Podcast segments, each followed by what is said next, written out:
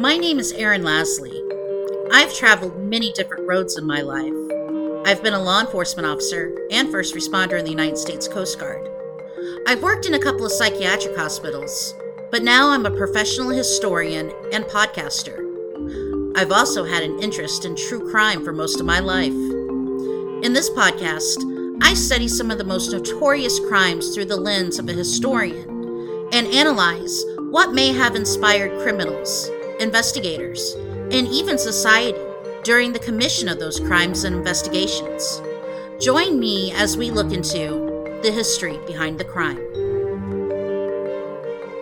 Hey everyone, welcome back to another episode of The History Behind the Crime. I hope you all are staying cool. Uh, we've been fortunate for the most part up here in the Seattle area. Uh, temperatures have stayed, you know, in the 70s and 80s.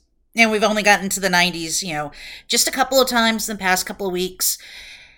And I'm very thankful um, because for most people, including myself, we don't have AC. And I hope that after saying all that, I just didn't like jinx us where we're now going to get like warmer temperatures. Gosh, I hope not. And wow, I can't believe I've sunk so low as to talk about the weather during an introduction. Maybe because I'm a little bit embarrassed uh, because it's been a while since I have put out a full episode. Here's the thing about that I spent two weeks researching and writing a story about the Boston Marathon bombing. And suddenly I found myself going off on a tangent about Chechnya, and I totally lost sight of Boston. I got stuck and I didn't know how to get back. So I decided to shelf that episode for now and have moved on uh, with this episode.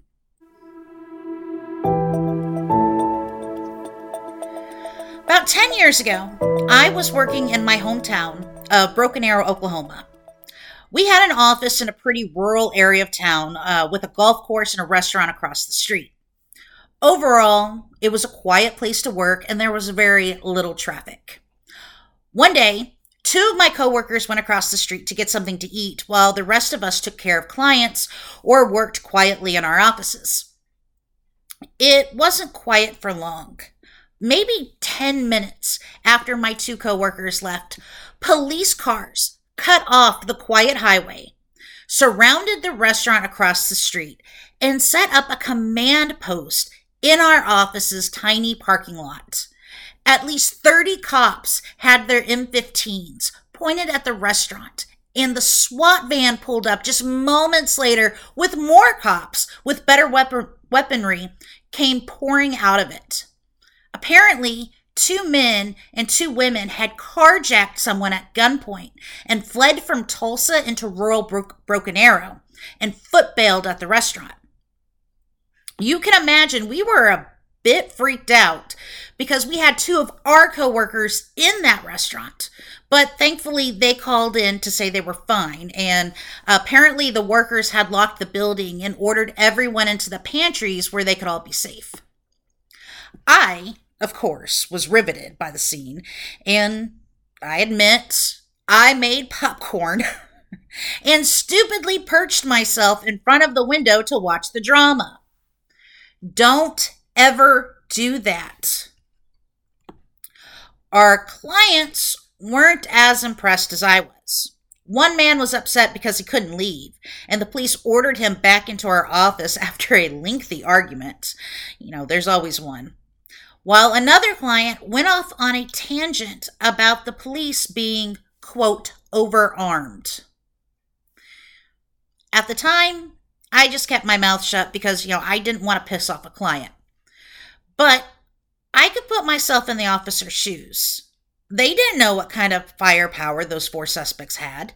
When I was in the Coast Guard, we had both M16s and 12 gauge shotguns on board because you have to meet force with force. As law enforcement, you don't want to respond to a scene and find you're outgunned. The suspect has an AR 15, and all you have is your semi automatic pistol and a taser. Welcome to America, where nearly everyone can buy a military grade rifle, and anyone with a brain and internet access can find out how to turn a semi automatic into an automatic. Needless to say, my client's remarks about the police being overarmed were both naive and tragically true. In American society today, police cannot respond to certain calls without long guns because the American public has a fascination and access to high capacity weapons. For the purpose of this podcast, I'll refer to all police semi automatic rifles as long guns. Since 2019, there has been a 65% increase in gun sales in the United States. And in 2022, there were 647 mass shootings in the United States alone. Now, that's not to say that everyone with a gun is a bad guy, but police do not have the luxury of being able to read people's minds when responding to scenes. An argument I have heard a few times before is only SWAT, special weapons and tactics, should have long guns. In certain cities, that's a fair argument because some cities have dedicated SWAT teams who can respond quickly. In other areas, there are no SWAT teams, or there are SWAT teams, but they are made up of normal patrol officers or deputies and can take up to 30 minutes or more to assemble. A lot can happen in 30 minutes, as we've seen time and time again with school shootings, synagogue shootings, church shootings, nightclub shootings, concert shootings, parade shootings, party shootings, restaurant shootings, bank shootings, office shootings, hospital shootings, military base shootings.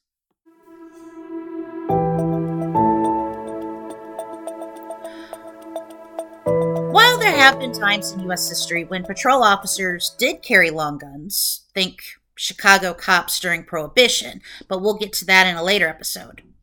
For the most part, most patrol cruisers didn't come equipped with semi automatic rifles. Shotguns sometimes, but not rifles. Not even in cities where one would expect. There simply wasn't a need because sidearms were normally more than enough force to respond to any crime. That all changed in Los Angeles in 1997. Side note Before we begin, I realize what happened in Los Angeles was not the first holy shit moment police experienced that changed the nature of how police respond to violent or potentially violent crimes today.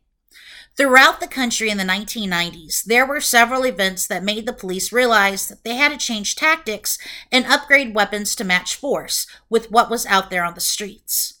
Los Angeles was the main turning point because not only was it a monumental event in U.S. history, but also because news agencies were able to capture a lot of it on camera.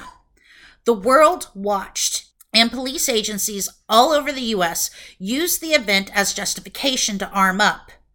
It happened in Los Angeles. It could happen anywhere in the United States.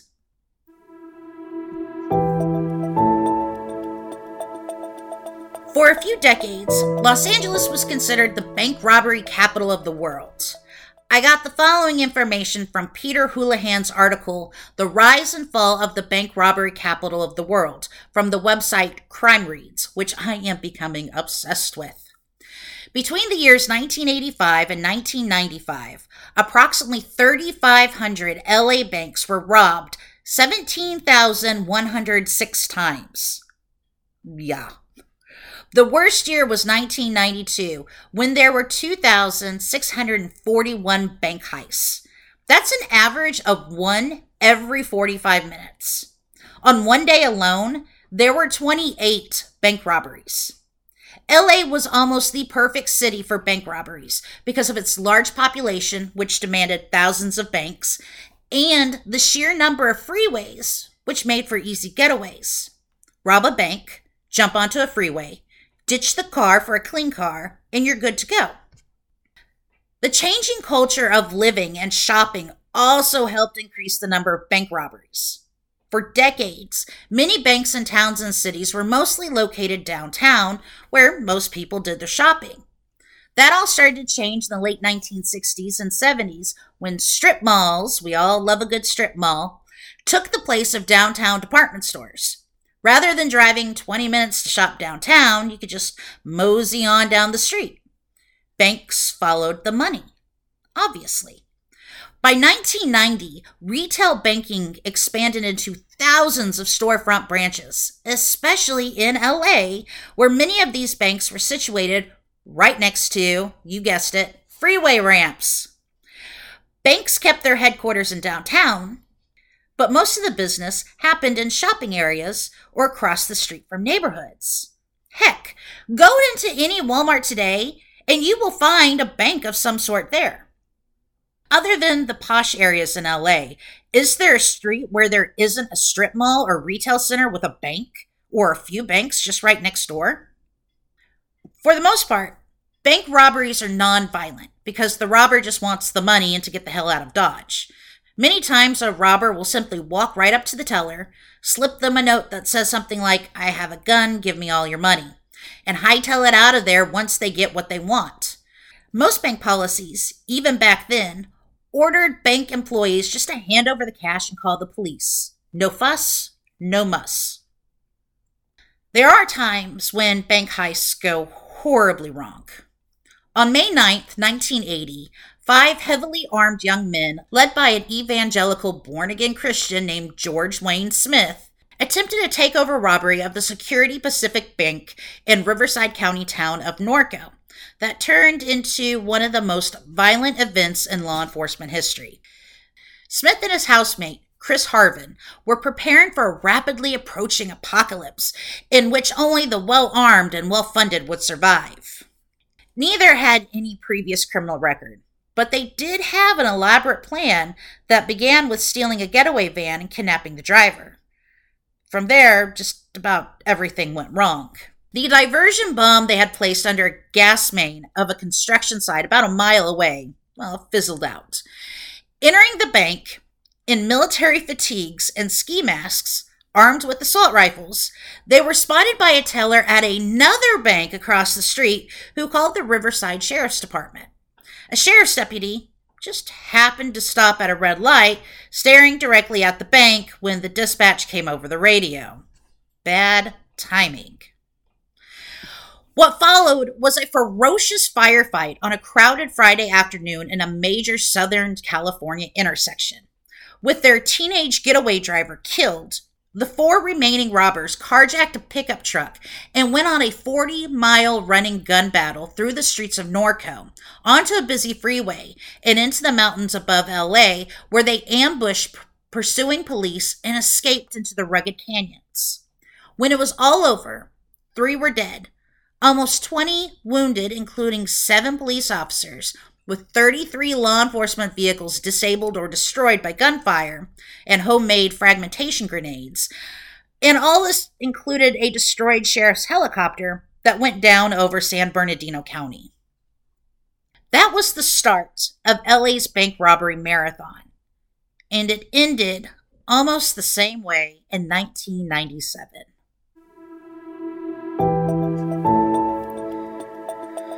The other thing LA is known for is bodybuilders.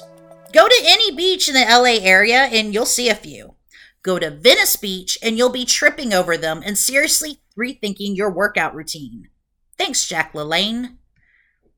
This is where Larry Phillips Jr. and Emil Matasareanu met in 1989. I have no idea how their friendship blossomed, but it could have gone something like this. Hey, Great triceps. Thanks, I take a lot of roids. Really? Me too. Want to rob some banks together? Sure, sounds like fun. And they probably went home and braided each other's hair. Both men also loved the 1995 movie Heat with Al Pacino, Robert De Niro, and Val Kilmer. Y'all probably didn't know this, but I had a huge crush on Val Kilmer in the 1990s. I think I saw like Batman Forever like six times in theater and rented The Saint a dozen times before I bought it. If you haven't seen Heat, it's about a cop, Pacino, who is after a bank heist gang, De Niro and Kilmer, in LA, of course. And there is an epic shootout scene where the bad guys have automatic rifles and Pacino has a semi automatic handgun. The movie turned on Phillips and Matasareanu so much that they would borrow certain elements from the movie. In June of 1995, the pair began their LA robbery career with the cold blooded murder of a Brinks armored car guard in broad daylight outside a bank in Canoga Park while a dozen witnesses looked on. They never even gave the 51 year old Herman Cook a chance to hand over the cash, simply opening fire on the man without warning from close range with fully automatic assault rifles and armor piercing bullets.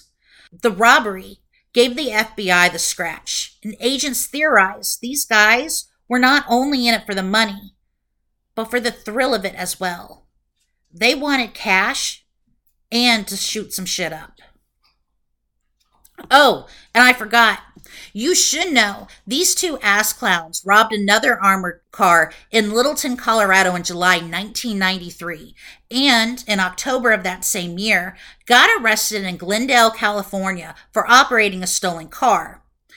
In the car, police found two semi automatic rifles, two handguns, more than 2,800 rounds of rifle ammo, and 45 handgun ammo radio scanners, smoke bombs, improvised explosive devices, body armor vests, and three different California license plates. I would say that's a bit sus. They both spent 100 days in jail and lobbied to get most of their seized weapons back, which they were successful at. Back to 1995. After the murder of Herman Cook, their next job was, well, it was, it was effed weird. The two decide to hit another Brinks armored car, but to do it in transit. One of these two idiots shot from the passenger window of a van at the armored truck as it was heading in the opposite direction. Yeah, he managed to hit the windshield. But let's remember, this is an armored truck, and it ain't gonna stop for nothing. These two blockheads proceeded to turn around and chase the 10,000 pound armored truck that had three armed guards in it for several blocks before giving up. They then returned to a cold car they had stashed and used an incendiary device to torch the van, an idea they stole directly from the movie Heat. Once again, thanks Crime Reads for that information. As much as I would love to make fun of these two, they weren't stupid. For the most part, they had a plan and they prepared well. Though they did make a few idiotic mistakes, like leaving the getaway car running in the parking lot with the door open. But these two were lethal. After the cartoon like chase, they gave up on armored truck heists and moved on to banks, specifically Bank of America.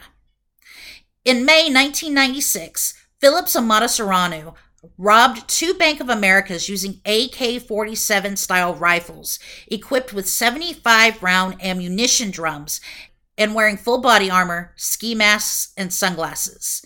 At each location, they shot off dozens of rounds and threatened to kill children in the banks if the mothers couldn't keep the kids quiet. Overall, they got away with about $1.5 million. When the FBI reviewed the security footage, they were stunned. Not only did these two look massive in their body armor, I mean, remember they were also bodybuilders, but they spent almost eight minutes in the bank, which is an eternity for a bank robbery. Normally, robbers want to get in and out as fast as possible. It was almost as if they wanted to get into a firefight with police. Unsurprisingly, the authorities labeled these two the high incident bandits. Quick side note there are a few documentaries out there about the North Hollywood shootout, but may I recommend the made for TV movie 44 Minutes The North Hollywood Shootout. Not 100% factual because, well, it's a movie after all, but it will certainly demonstrate the holy shit moment a lot of people felt that day. Do you guys know that song, Everyone's Free to Wear Sunscreen? No? Well, you should really listen to it. There's a lyric in it that I imagine everyone involved in the North Hollywood shootout can relate to. The real troubles in your life are apt to be things that never cross your worried mind, the kind that blindside you at 4 p.m. on some idle Tuesday. On the morning of Friday, February 28, 1997, I can imagine there were a lot of people heading to work.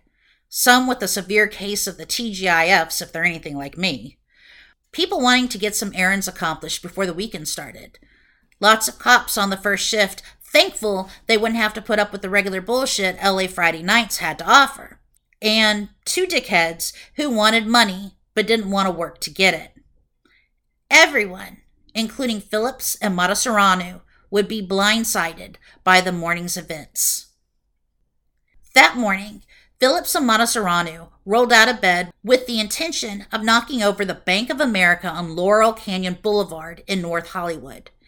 Phillips donned about 40 pounds of body armor to cover his arms, chest, and legs, while Matasareanu just threw on a bulletproof vest with an extra ballistic plate.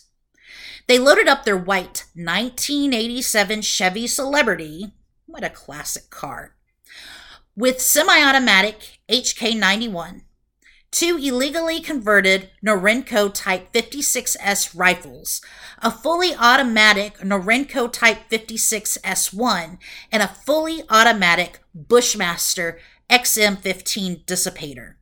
They strapped on semi automatic pistols because, you know, why not?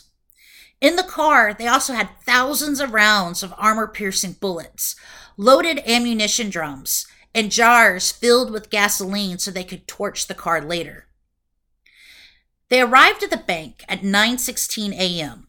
and decided to pop a couple of barbiturates before they got the party started. For those of you not familiar with drugs, prescription or otherwise, barbiturates are downers, not uppers, but they help reduce anxiety, among other things. The moment that they got out of the car, they were doomed to fail. These guys weren't necessarily inconspicuous when they made their way from their car to the bank. These two bulking figures, wearing black ski masks, dressed head to toe in black and camo gear, body armor, carrying automatic rifles, made quite a splash and caught the attention of an LAPD cruiser that just happened to drive by. Talk about your bad luck. The officers in the patrol car immediately radioed a 211 in progress, cop talk for bank robbery, and pulled up to the bank. By this time, Phillips and Matasareanu had already entered the bank, Phillips shouting, This is a fucking holdup, right before Matasareanu opened up fire with his automatic rifle. There were some 30 people in the bank, and needless to say, they were scared spitless. Police would later say the moment they heard automatic gunfire, they knew, without a doubt, it was the high incident bandits. As more cops showed up to the Bank of America and set up a perimeter, Phillips and Matasareanu set about forcing the bank manager to fill their bags with money.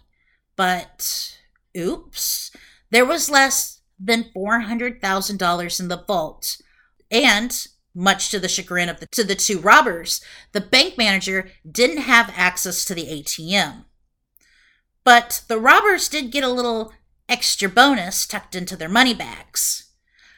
Three die packs that would explode and ruin the money.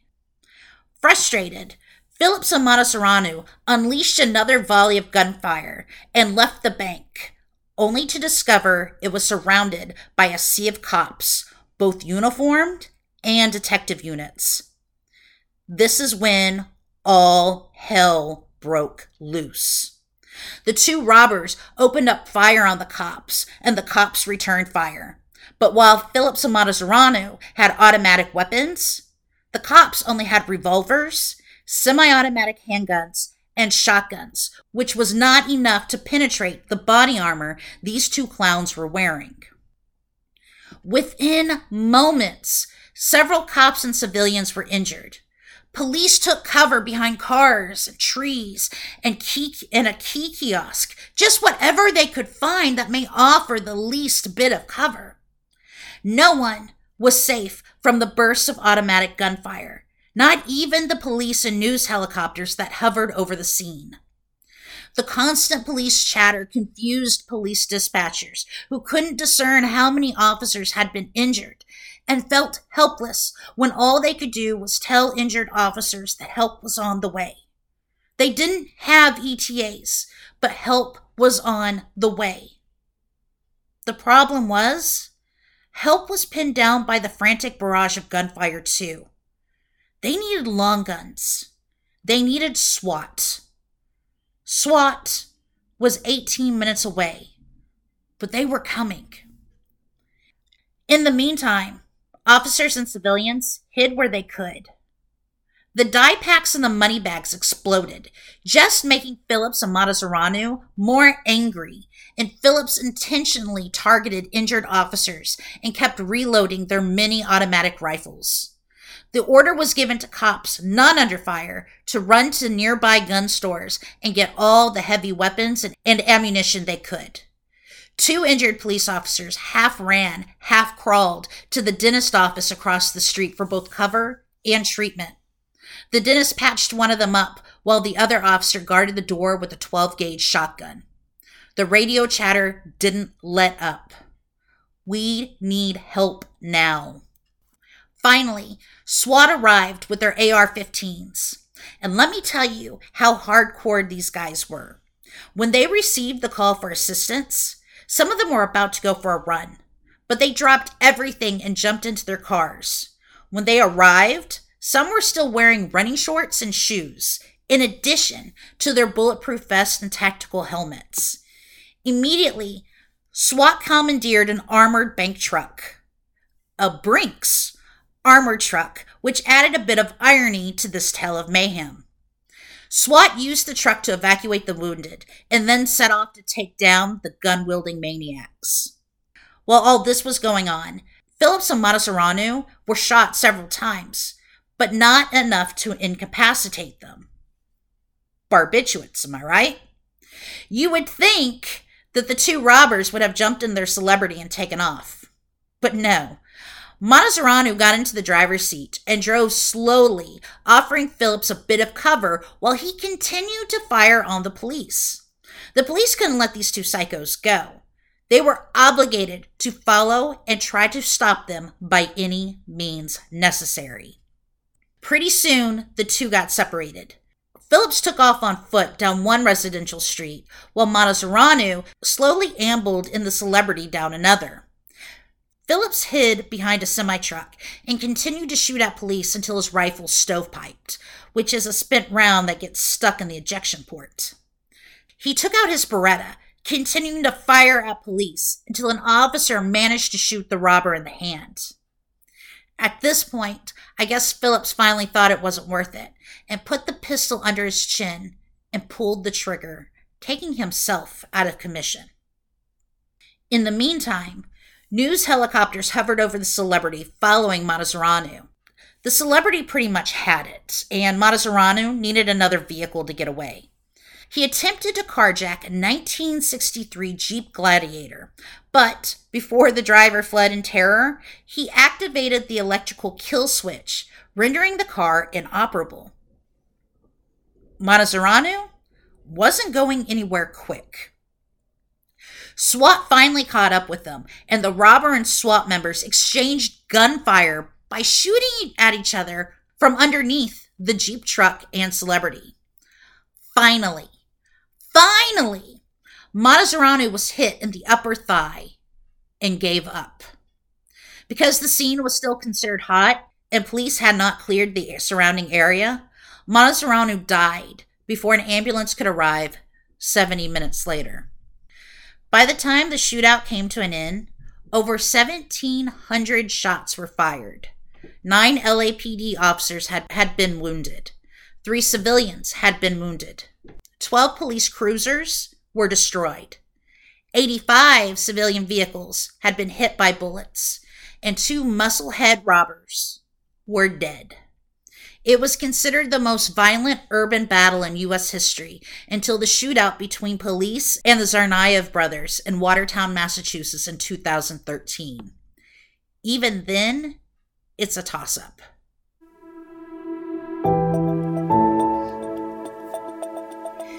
Immediately after the North Hollywood shootout, support for the LAPD skyrocketed, which is saying a lot since the city was still healing from the Rodney King beating, the LA riots, and decades of LA police corruption. Thousands of thank you cards were sent to the LAPD, and citizens swarmed local police stations with baked goods.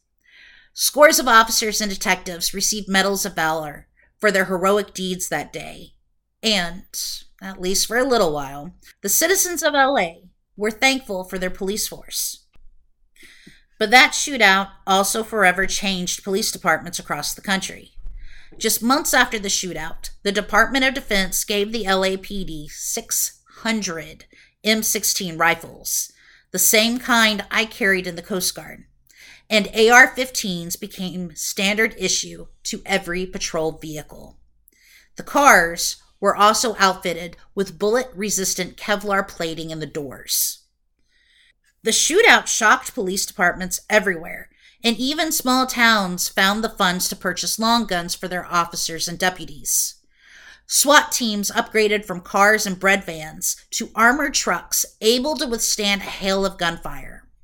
Response tactics changed because bad guys weren't knocking over banks with handguns anymore, and more citizens became obsessed with AR 15s and other military like rifles that are legal to purchase in some states in the United States.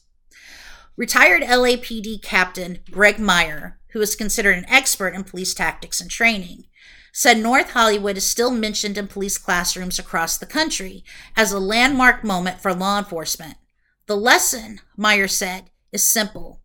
You never know when something like that is going to happen in your city or your town, and you need to be prepared. Today, we've witnessed mass shooting after mass shooting by mostly men with tactical rifles, taking out as many people as they can. Unfortunately, a lot of these shootings happen at schools.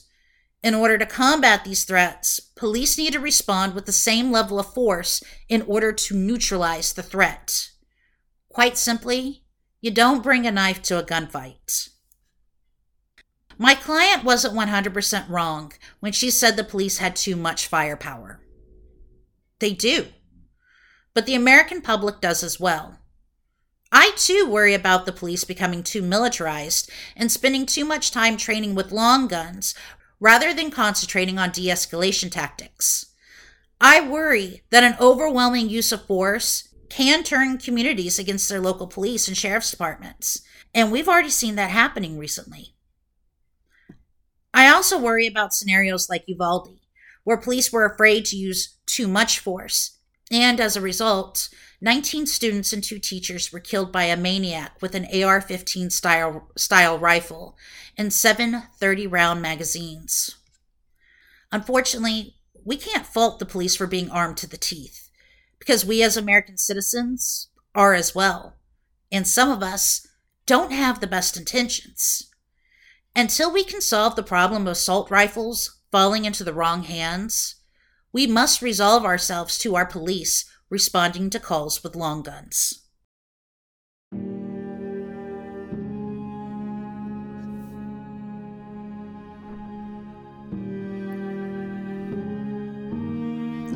A lot of you know that I'm a veteran, but I'm also a military civilian. As a historian, I have to document the loss of military members who died of suicide each and every time, it takes a toll on those I work with, and it increases the risk of others taking their own lives as well.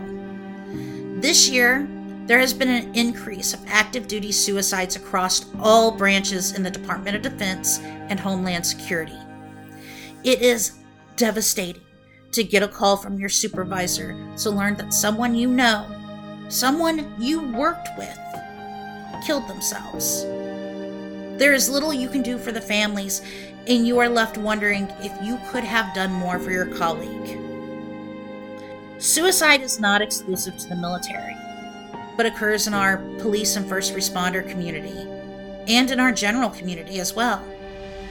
Unfortunately, there is still a stigma surrounding mental health. In the military, in the police, and with first responders, some people consider it weak to seek help or believe you will lose your job if you get treatment. For all of us, we may think it is shameful that we are not strong enough to overcome depression. I've been there. I have been in that hole, and it is not easy to climb out of. But it is possible. Not a day goes by that I am not thankful I didn't do something that couldn't be reversed. During my struggles with depression and hopelessness, I learned that seeking help is not shameful, nor is it a sign of weakness. It takes some balls to walk up to someone you trust and admit that you need help. It takes strength to get out of bed in the morning and face another day. If you're listening to this and are struggling with depression or thoughts of suicide, you're not alone. There are people out there that want to help you, and there is light. You may not be able to see it now, but it's there and it's waiting for you. Tell someone you trust. Go to your local ER. Go to your local police station. Go to your church or temple or mosque you are not admitting defeat. You are conquering defeat. If you or someone you know is considering suicide, you can call the Suicide and Crisis Lifeline at 988. In the UK, you can call 0800 689 5652. In Australia, call 13 11 14. You are never alone in your fight.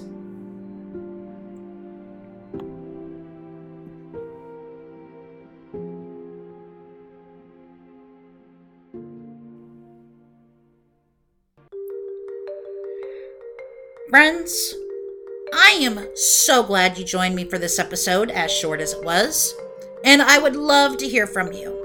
Email me your thoughts, your crime or dating nightmare stories. We had fun with that one last time. Or email me your ideas for future episodes. You can reach me at thehistorybehindthecrime at gmail.com. And you can also message me or follow me on Instagram at the history behind the crime. Next time, I will be back with another bank robbery story. But this one has a twist. Until then, do me a favor take care of yourselves and take care of each other. Bye.